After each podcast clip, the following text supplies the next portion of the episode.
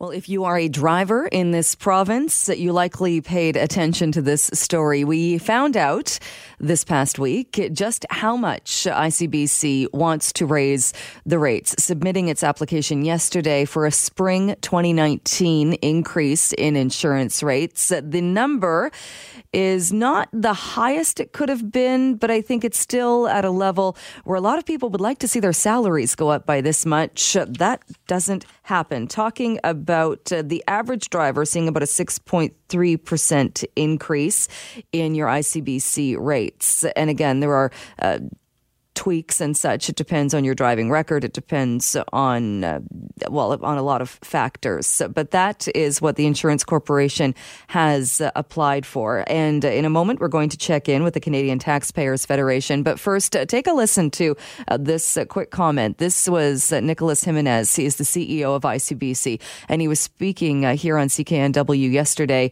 with Mike Smith. They covered a lot of topics or a lot of parts of this announcement, but this was Nicolas Jimenez uh, saying that, you know, things could have been a lot worse. The encouraging sign in this is that it could have been a lot worse. So uh, it could have been over 40% if we hadn't uh, done the, the, reforms that have been talked about through the year. This is, you know, the reforms being the uh, the caps on pain and suffering for minor injuries and the establishment of a new dispute resolution mechanism. So, you know, these are really important changes that are trying to bring in uh, you know, not only large savings into the system, but also to kind of change the way we think about the system. Right now, it's it's not focused enough on injury recovery, and that's that's one of the big changes uh, that we've been trying to make. Let's bring in Kris Sims. She's the BC director for the Canadian Taxpayers Federation. Kris, good morning. Good morning. Uh, what's your response? Uh, 6.3% is what ICBC is looking at as far as the rate increase, uh, and the CEO saying it could have been a lot worse. I just get a kick out of these politicians and uh, longtime bureaucrats in the case of ICBC basically saying, look, it could have been so much worse. Aren't you happy with us that we're only increasing it by this much? It's really the oldest trick in the book where they come out beforehand and say, oh, it's going to be gigantic. Then they come in with a raise that's slightly less than gigantic, and then they tell you to be grateful. Um, our problem with this is that ICBC structurally has a major issue in that it is a government forced monopoly. It was started in the 1970s which is basically the opposite of something that is innovative, nimble, and efficient. And that is why we are seeing our rates going up and up and up every year. And we are the highest one in all of Canada already. It's not as if we're starting from behind the pack here and we're slowly raising our rates. We're already way above everybody else and we're already paying the highest amount, and now we're paying more. So we're not happy with this. The other caution we had with this is even though 6.3 sounds lower than what some people were worried about, that's just for the basic. They didn't announce any number changes on optional rates yet. And last time around, when they increased their optional rates, they increased them by around 9 or 10 percent. And yet, no number yesterday on optional. So that's a cause for concern.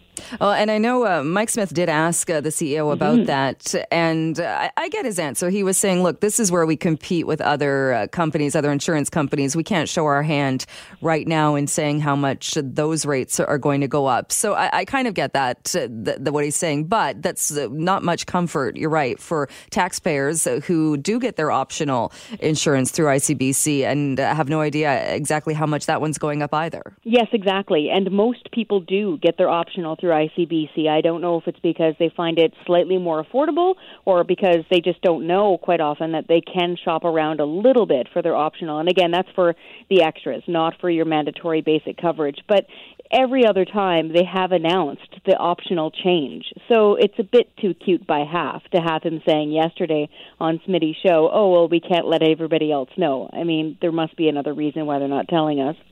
Uh, there was also uh, the the question of opening it up, and I know mm-hmm. you've talked about this before. The idea of, of perhaps a co-op uh, uh co-op scenario. So there's still uh, ICBC in some form if people choose that, but there uh, is other insurance options as well for the basic insurance. listen to this because Mike Smith also asked Nicolas Jimenez about this, and there, there was a Twitter poll that he did yesterday too. I think it was 81 percent of the listeners said, yeah, they should be competing with private companies for basic. You know, the whole public-private legitimate debate? I think it's a legitimate debate. Um, obviously, if you look across Canada, there's different provinces with different models. Some have private, some have, have public. Um, so I think that that's a fair debate. Now that's government policy, and, and that's not a debate that will lead. Um, but I think it's a fair debate to have. What I will say though is that the problems we have today in BC uh, are a function of the tort system. So the tort system isn't a public or private context. If you're a private insurance company, you're experiencing the same challenges with a full tort model on your extension projects as products as we are. Um, so I think if you were to, if a private carrier today was to sell basic insurance, they would have the exact same challenges we would. It's a regulated okay. product. Yeah. Um, you have mandated, uh, you know, terms and conditions that are set out in uh, in, a, in a regulation uh, or, or, multiple pieces of regulation. So to, to, conflate the two, I think, sort of misses the point. I think it's it, they're fair debates to have, but they're different debates. So how do you respond to that? Uh, these aren't different debates. And of course, any insurance company would have to deal with these sorts of systems. That's almost like saying reality exists. And so I really was glad that he was on the air for so long because it was quite revealing. And our point here is that what matters is for the drivers. What matters is for the commuters, for the people listening right now to this radio station who are trying to get to work or get out there and do some Christmas shopping in their cars and they're paying through the nose. And so, yeah, any private company, any insurance company would have to deal with drivers. They would have to deal with risk and probability. That's the point of the insurance system. The thing with ICBC is that it's more expensive here in British Columbia than anywhere else in Canada. And that is the problem. So if you go to Alberta, for example, they usually pay way less in auto insurance. Why? Because you can shop around there. And I, I just keep trying to bring it back to this issue of competition. Just imagine if we had only one grocery store chain in all of BC, just one, and the government ran it. Like, what kind of food do you think would be available there? What kind of service do you think we would see? We would have things like what was shown by Global News just very recently that we don't have any access to online and that they're wasting money through not allowing us to renew online. Like, hundreds of thousands of dollars in money. And so it's problems like that that makes a lot of people very frustrated here in British Columbia and they really just want choice. I don't think they care about ICBC's perfect model. They just want to be able to shop around and find lower rates. And the point is right now we're forced to deal with ICBC. It's a monopoly, and that's just fundamentally unfair. Uh, so, do you think it's a convenience thing that, that more people aren't purchasing their optional insurance? Because, under that reasoning, you would think that because there is choice with the optional mm-hmm. part of your insurance, that people would go elsewhere. That's a great question. It was actually something that I was asking when I first got back here from living in Ontario for so long. One, I think a lot of people don't know uh, that they can shop around for their optional insurance. Two, actually, because these other companies that kind of compete with ICBC for optional, they don't have access to our data. So ICBC does not share the demographics, doesn't share the incidence reports, doesn't share anything like that with any other company. And of course, companies for insurance base everything on data and risk and probability. And apparently, these other companies that are allowed in BC to do something within the optional range are just operating in the dark. They're not able to really get surgical with their with their offers, and they're not able to really be competitive because they're operating in the dark, which I found really interesting when the head of ICBC there said that he wasn't going to share any data again on the air for things like optional. So apparently that's a problem. And then also, uh, just speaking personally, last time I was in renewing my own auto insurance, I just asked and I said, "Oh, you know, are there any other options for optional?" And the person who was helping me almost didn't know. Hmm. They just went with ICBC anyway. All right. Well, the, the rates are likely going up. Mm-hmm. We know that for drivers. Uh, Kris Sims, we will talk to you again about this, I'm sure. But thank you so much for your time this morning. Always good to have you on the show. Likewise. Thank you. Well, a move by the federal government when it comes to supervised consumption sites is being applauded by a group. The group is called the Canadian Association of People Who Use Drugs. And joining me to talk a bit more about this and how things are changing is Jordan Westfall, who's the executive director of that group. Jordan, thank you so much for being with us this morning. Thank you for having me. What has changed when it comes to uh, supervised consumption sites? Well, previously, groups would have to apply directly to the federal government for an exemption uh, to Canada's drug laws to operate a supervised consumption site. But they'd also need the permission of their provincial government as well and a funding guarantee from their provincial government.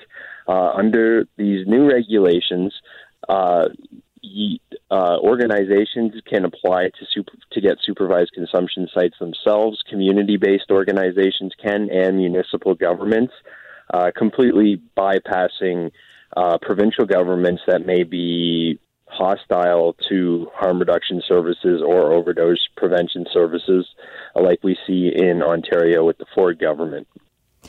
And so, do you see this leading to more sites opening up then? Yes, it it allows a lot more flexibility. Uh, like in, for example, in, in certain parts of British Columbia where overdose rates are high, but there aren't any supervised consumption sites. Uh, I'm thinking of Quesnel up north. Uh, community-based organizations can apply directly to the government uh, and completely bypass the bureaucracy at lower levels of government, uh, either provincially or at the health authority level. So it's it's a really important step to protecting these services uh, from, as we know, they're still very controversial. Uh, it's a big step in protecting them from governments that you know might be hostile to them. And uh, are there concerns, though, that, that this will take the take the power away from uh, the government at a provincial level, in that uh, that it won't have any control over where uh, consumption sites might be set up? Uh, in like some communities might have um, several, some communities still might not have any at all. I, I don't think so. I there's still a, there's, it's still a very regulated service uh, it, like uh, being that you have to apply to the federal government to open one, uh, and that still there's still regulations in place, and they have to, and the supervised consumption sites have to be in basically have to be in code, right? So they have to be. Uh, they have to be regulated the way the federal government wants them regulated. So it's it's really more a step to ensure that the the provincial governments don't necessarily have a say over a life saving service.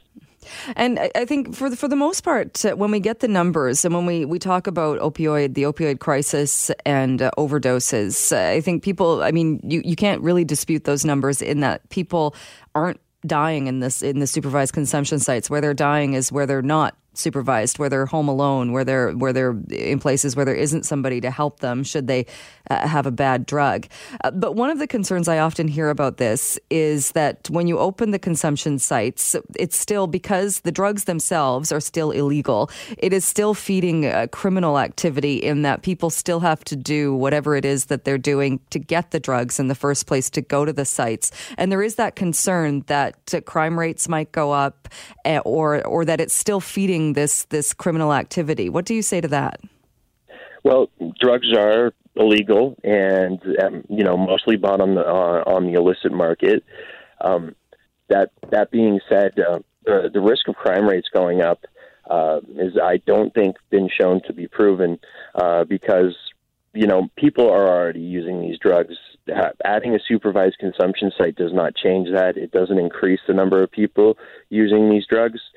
However, it will increase the amount of people going to the supervised consumption site, of course, uh, which is a good thing um, for for a community, for example, where there is a lot of needles discarded. Uh, having a supervised consumption site gives people a place to you know to use, and that reduces the amount of you know needles and discarded needles and littering, as, as you would say. Uh, although I've I've heard from people as well, and in particular, uh, a journalist living in Edmonton who who said since the sites have opened up in his neighborhood, it's actually been an increase in needles because of the activity around the site. Right. Uh, for for examples like that, there is a need to there is a need to make sure that the neighborhood is taken care of and that there's um, you know a community, uh, people working at the sites um, you know, doing a little bit of outreach around the community to making sure uh, that doesn't happen.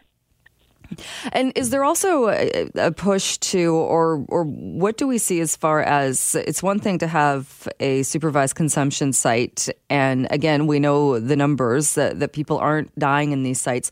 Are people accessing help though? And is the goal, the main, the, the goal, the end goal in this to not have to use the site at all, to to get away from using the drugs, however often you're using the drugs? I think the most immediate goal, being if this is a public health emergency, is simply to keep people alive. Now, a supervised consumption site is a great place for people to get access to a variety of different services as well healthcare, uh, housing, employment services. Uh, it's it's a really it's a really strong place, uh, a catalyst, I'd say, to getting people into these services. And, and, would and do you think that will increase then if we see more sites uh, going into more neighborhoods? Yeah, absolutely. I, and you, you will see obviously more lives saved. Uh, and you know, for a human, for a person that's using drugs, uh, you know, we can't, we can't, someone can't go to treatment if they're dead, right? So we need to have, we need to have these these sites across the country and across the province. Um, now, for for for every individual, it's a different scenario. Some people, you know, it, it might mean just reducing their drug use eventually. Other people might ultimately abstain from drugs altogether, and some people may continue to use. And you know, the important thing is that even if you are using drugs, your your life is still important. And we, we that's you know basically what a supervised consumption site uh, as a service is telling people that you know it's okay uh, if you are using, we aren't going to judge you here. And, you know, that's crucial because in, in our society, uh, drug use is so deeply stigmatized and discriminated against. I think we, we heard uh, this week or this past week as well uh, from the Chief Public Health Officer of Canada uh, saying that this is a good step, but until we look at the supply and review ways to make the supply safer, uh, it still doesn't go far enough. What would you like to see done on that front? I, I would like to see um, at all supervised consumption sites and overdose prevention sites access points to safe drugs, to safe supply. Uh, drugs like hydromorphone or heroin, diacetylmorphine. These these drugs need to be available to people, and not just not just at OPSs, but also you know allowing people to to take a safe supply home for a day at a time or two days at a time, um, to to reduce the barriers of you know, going to a supervised consumption site every single day. This, you know, helps people lead more productive lives and uh, it greatly reduces the risk of overdose death. Um, you know, most Canadians they can take a sip of a beer and not worry that they'll drop dead suddenly. And we want to see the same thing for everybody who is using drugs. Uh, do you see that happening? I see a lot of pro- I, I see a lot of momentum towards it. Uh, it's going to it's it's frustratingly slow, but I mean the signal from uh, Dr. Theresa Tam is is a positive thing that you know the federal government is taking this very seriously, and that the public should as well. That's Canada's you know chief public health officer, and they're saying that you know this is a systemic issue. Uh, the drug supply is tainted across the country, and until we do something radically different, the, the deaths will continue. And is it looking at when you mentioned as well or earlier talked about the stigma attached to this, and certainly there is. Are we getting a better sense or a better picture of who it is that's that's addicted, who it is that is using these drugs? I mean, even here in BC this past week, uh, there was a story, uh, a school board putting out the alarm that pills that were that were meant to look like Xanax had fentanyl in them, and the concern that they could be fatal. Are, are we getting a better sense of who it is that we're talking about when we talk about people who use drugs? I think I think slowly that is changing, but uh, among the general public, there's still an, a very um, you know it's an unfortunate belief, a misconception that that happens to, to these people or to, to this group of people, uh, and it, it, it doesn't affect my community or my neighborhood.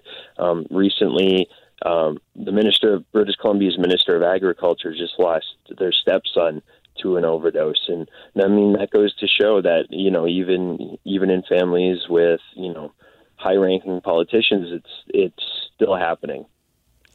All right, uh, Jordan, we'll leave it there. But thank you so much for coming uh, back on the program again this morning. Uh, always good to talk to you. Thank you again. Okay, thank you very much. Well, this month it is the 75th anniversary of the Battle of Ortona during the Second World War. And Canadians from coast to coast during the 1943 Christmas season were following the events that took place in Ortona. Joining me on the line to talk a bit more about this and a very interesting tradition that is still happening today is Rod Huffmeister, honorary colonel with the uh, Seaforth Highlanders of Canada. Rod, thank you so much for being with us this morning morning. Good morning. Uh, talk a little bit about the Battle of Ortona and the significance of it, if you can. Well, the Battle of Ortona uh, took place over eight days in December of 1943.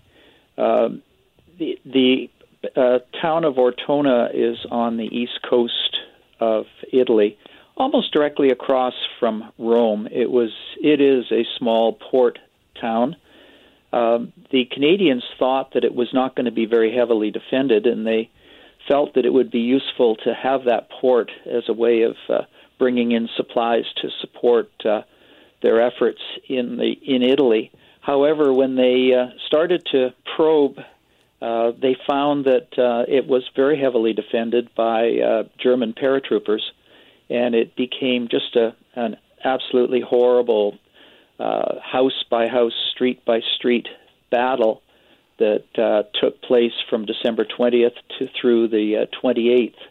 The Seaforths had over 42 killed and 78 wounded during that short period. Uh, it was was was just awful, and uh, uh, my involvement is that uh, my dad was the uh, brigade commander of the uh, Second Infantry Brigade that uh, had the Loyal Edmontons, the Seaforths, and the Princess Patricias. So he was directly involved in the campaign. Wow! So so you've been uh, you have a, a, personal connection to this.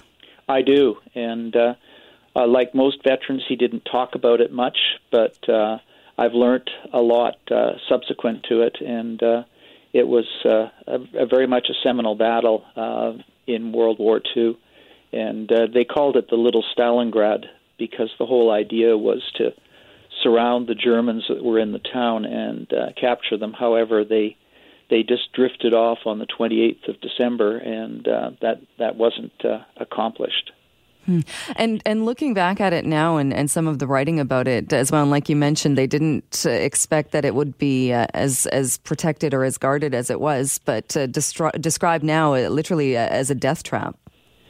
Yeah, um, the Germans uh, did a lot of uh, demolitions in the town before the Canadians arrived and tried to focus them down the uh, main drag of the town by blocking all of the other smaller streets. And that was just a kill zone. And the uh, Canadians very shortly found that the only way to survive was to go house to house.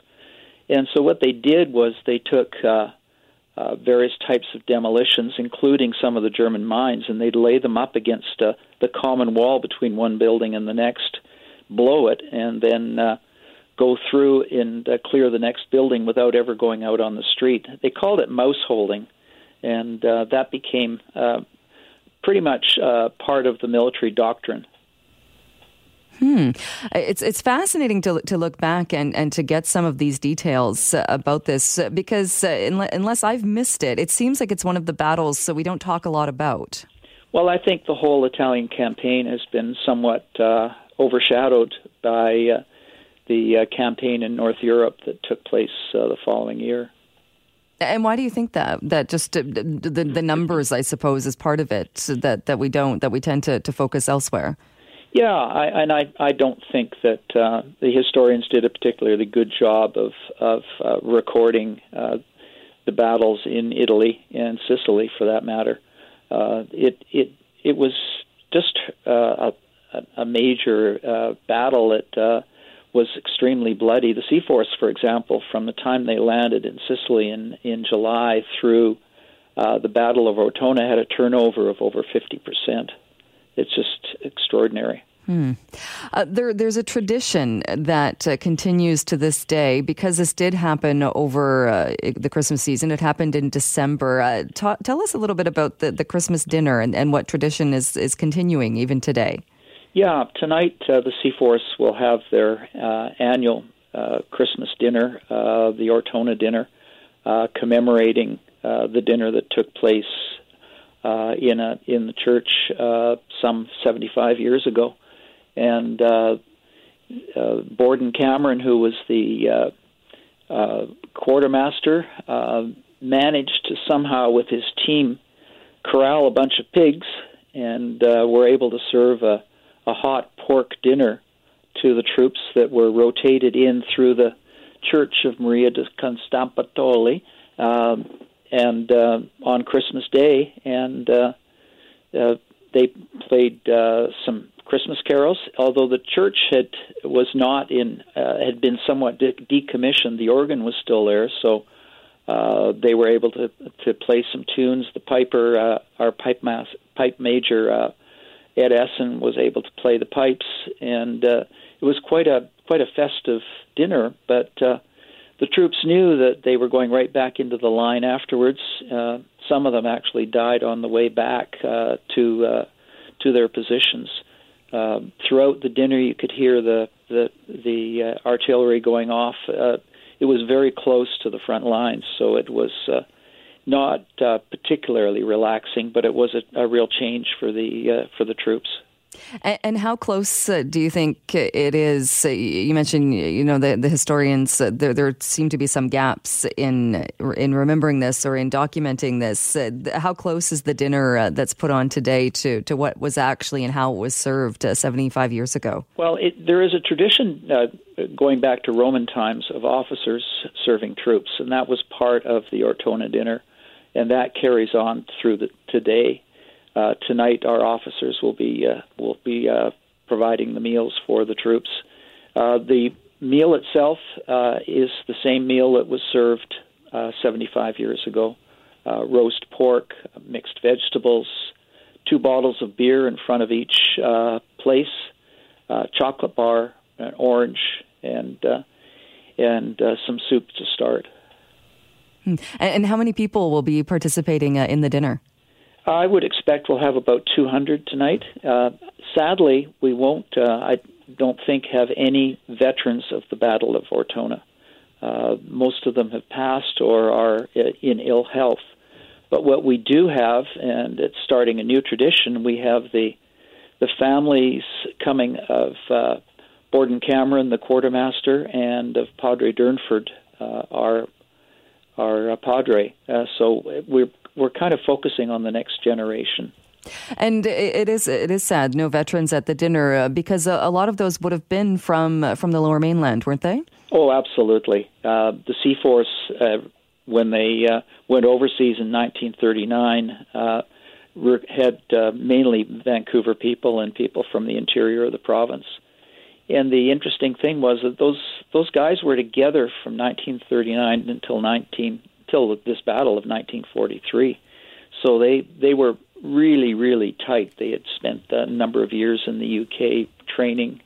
Um, they were all good friends, uh, and uh, it made it even more difficult uh, with the with the casualties that we uh, encountered during that battle. Have many of the uh, the members uh, of the Seaforth of the Army uh, gone to Ortona or, or made that trip to go and see where the battle took place? Um, a number have. I, I was there uh, uh, several years ago, and we placed a plaque uh, on the wall of the church that commemorated the battle, uh, the dinner, and uh, honored the uh, civilians that had died during that uh, battle. But we have not had a, a major trip uh, to uh, Ortona uh, in recent years. All right. So, well, I know it'll be a, very uh, interesting, a very g- great dinner that takes place. Uh, uh, honoring that and keeping up with that tradition. Uh, Rod, we'll leave it there, but thank you so much for joining us to talk a bit more about this today. You're very welcome. It is only 10 days until Christmas. Yes, today is December 15th. Earlier on in the program, I played for you a story of pretty intense giving. Uh, the story out of Phoenix. It was a CBS News story about a homeless man who had a bit of a secret Santa, and he was actually giving money to people who acknowledged him and who talked to him on the street. $100 uh, to a lot of people. Uh, I played that because I thought it was an interesting story about giving, and certainly giving is top of mind for many people, particularly particularly at this time of year. Uh, so let's bring in Michelle Clausius, who is the Associate Director of Development and Communications at Covenant House, Vancouver. Michelle, thanks so much for taking a few minutes with us. Oh, you're welcome. Uh, it is uh, that time of year. I think we, we tend to, uh, we should be thinking about it uh, all year round, but we tend to think about it more around the holidays, and that's uh, helping out people who perhaps need a little bit more. And that's what Covenant House does uh, for a lot of young people in the city. how does it change for you, particularly around the holidays? Well, Christmas at Covenant House can be a really difficult time for young people, many of whom don't often have happy memories of Christmas times from past years. But also, it's a time of year when most people spend time with their friends and family. So at Covenant House, we try to make Christmas as home-like and as filled with love as we possibly can.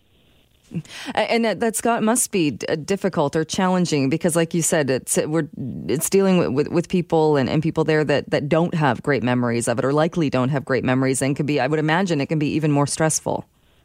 It can be, and um, you know, a lot of the young people that come to Covenant House have mental health issues or they may be struggling with um, the desire to use drugs or alcohol and you know this is a time of year when people are celebrating, and so we try really hard to provide the young people with recreational activities that sort of take their mind off being away from home or not having a family and um, that won't tempt them to want to use drugs or alcohol.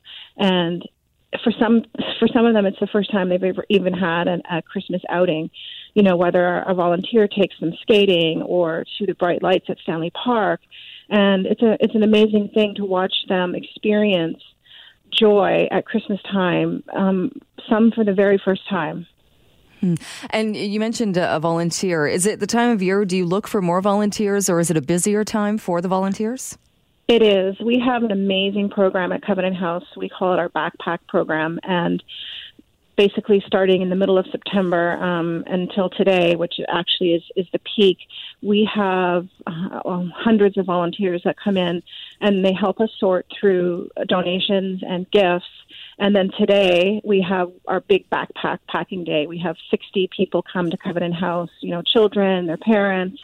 There's a waiting list to come and, and help us do this. And we start an assembly line and everybody goes and, and picks an item and puts it in a backpack. And then we have our Christmas party for uh, homeless and runaway youth, and everybody gets a backpack. The young people who are staying in our residential programs get one, but even the young people who just come to our, our daily drop in program gets a backpack full of necessities and also goodies. Hmm, that, and, and that must be be just uh, something that that helps people then even in like you said in this time when when dealing with you know people are celebrating and for many people it's a very happy time uh, but for many people it's not. For many people it's not and and not just you know the young people that covenant house sees. It it's you know it can be it can affect a lot of people this time of year but when we have the backing of the community of supporters that we have, I mean, Covenant House is privately funded, so we have 50,000 donors who give to us um, in, in, a super concentrated way at this time of year.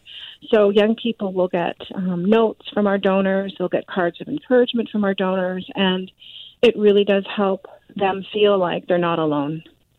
And do you still need donations at this point, or what can people do if someone's hearing this this morning? Well, at this point, we're really we're well set for uh, the items that that we need, like clothing and toiletries and those sorts of things. So, right now, it's it's just about giving um, money. Quite frankly, you know, we we earn over sixty percent of our entire annual revenue in the months of November and December. So, you know, any extra money that someone has, or if they're thinking about who they'd like to donate to this year, um, Covenant House is always grateful. It is, and we often talk to, to various groups, and it really is the push at this time of year, isn't it? That uh, it can be it can be top of mind for people, but maybe not so much in July or August. And the, the what what happens in these two months needs to stretch for the entire year. Pretty much, it's it is it's a huge drive for us, and you know we've been challenged this year because of the postal um, issues. So we're seeing a little bit less than we would normally see, and we're hoping that's going to you know turn around uh, with with people back to work. But it's definitely now's the time that we really look to the community to support the young people at Covenant House. And what are you seeing in terms of need? Are you seeing more young people, or is it is there an increased need that that you're noticing? There is, and it's you know I've been at Covenant House for for many years, and I've seen over the years that the young people coming to us um, have changed in that we see so many more young people who have had experience with the foster care system and have you know aged out with without any kind of safety net. Um, we're seeing more young people, um, LGBTQ, presenting to Covenant House who have you know have had family um, conflict that's you know forced them out onto the streets. So we do see uh, more young people and their needs are more complex. Hmm. I mean, even just thinking that living in Vancouver, one of the most expensive places, uh, I can't even imagine how somebody who ages out of foster care without help, without some kind of support, how do you even how do you even get an apartment? How do you make a go of it? Well, that that is a huge issue for us right now. We have uh, two full time people dedicated to helping young people find accommodations. And just this week, um, one of the these um, staff people, Mark, told me a story about um, a young guy who came to our drop-in program for some just some extra, you know, food and, and clothing. And he was actually um, pitching a tent in uh, a guy in Surrey's backyard, and the guy was charging him three hundred and twenty-five dollars a month to pitch his tent, um, and he could use the bathroom. Wow. And that's and that's exactly. I guess if you have no other option, that's uh, that's what you do. Yeah, there's just there's the affordability, and uh, you know a lot of these young people are coming overcoming you know challenges, and it's not all landlords are are keen on on renting to them. So there's all kinds of different issues. Not you know the most important one obviously being just the cost. All right. So if people uh, want to learn more, is the best thing to do to go to the website, or, or what should yes. someone do? Yes, go to covenanthousebc.org and we have um, information on there. We just produced a new video series people can watch and learn a little bit more about what we do at Covenant House. And, and of course, the option to donate online is there as well. All right, very timely, uh, especially as we uh, get uh, closer and closer to Christmas. Michelle, thank you so much for joining us this morning. I appreciate it. No, thanks for having me.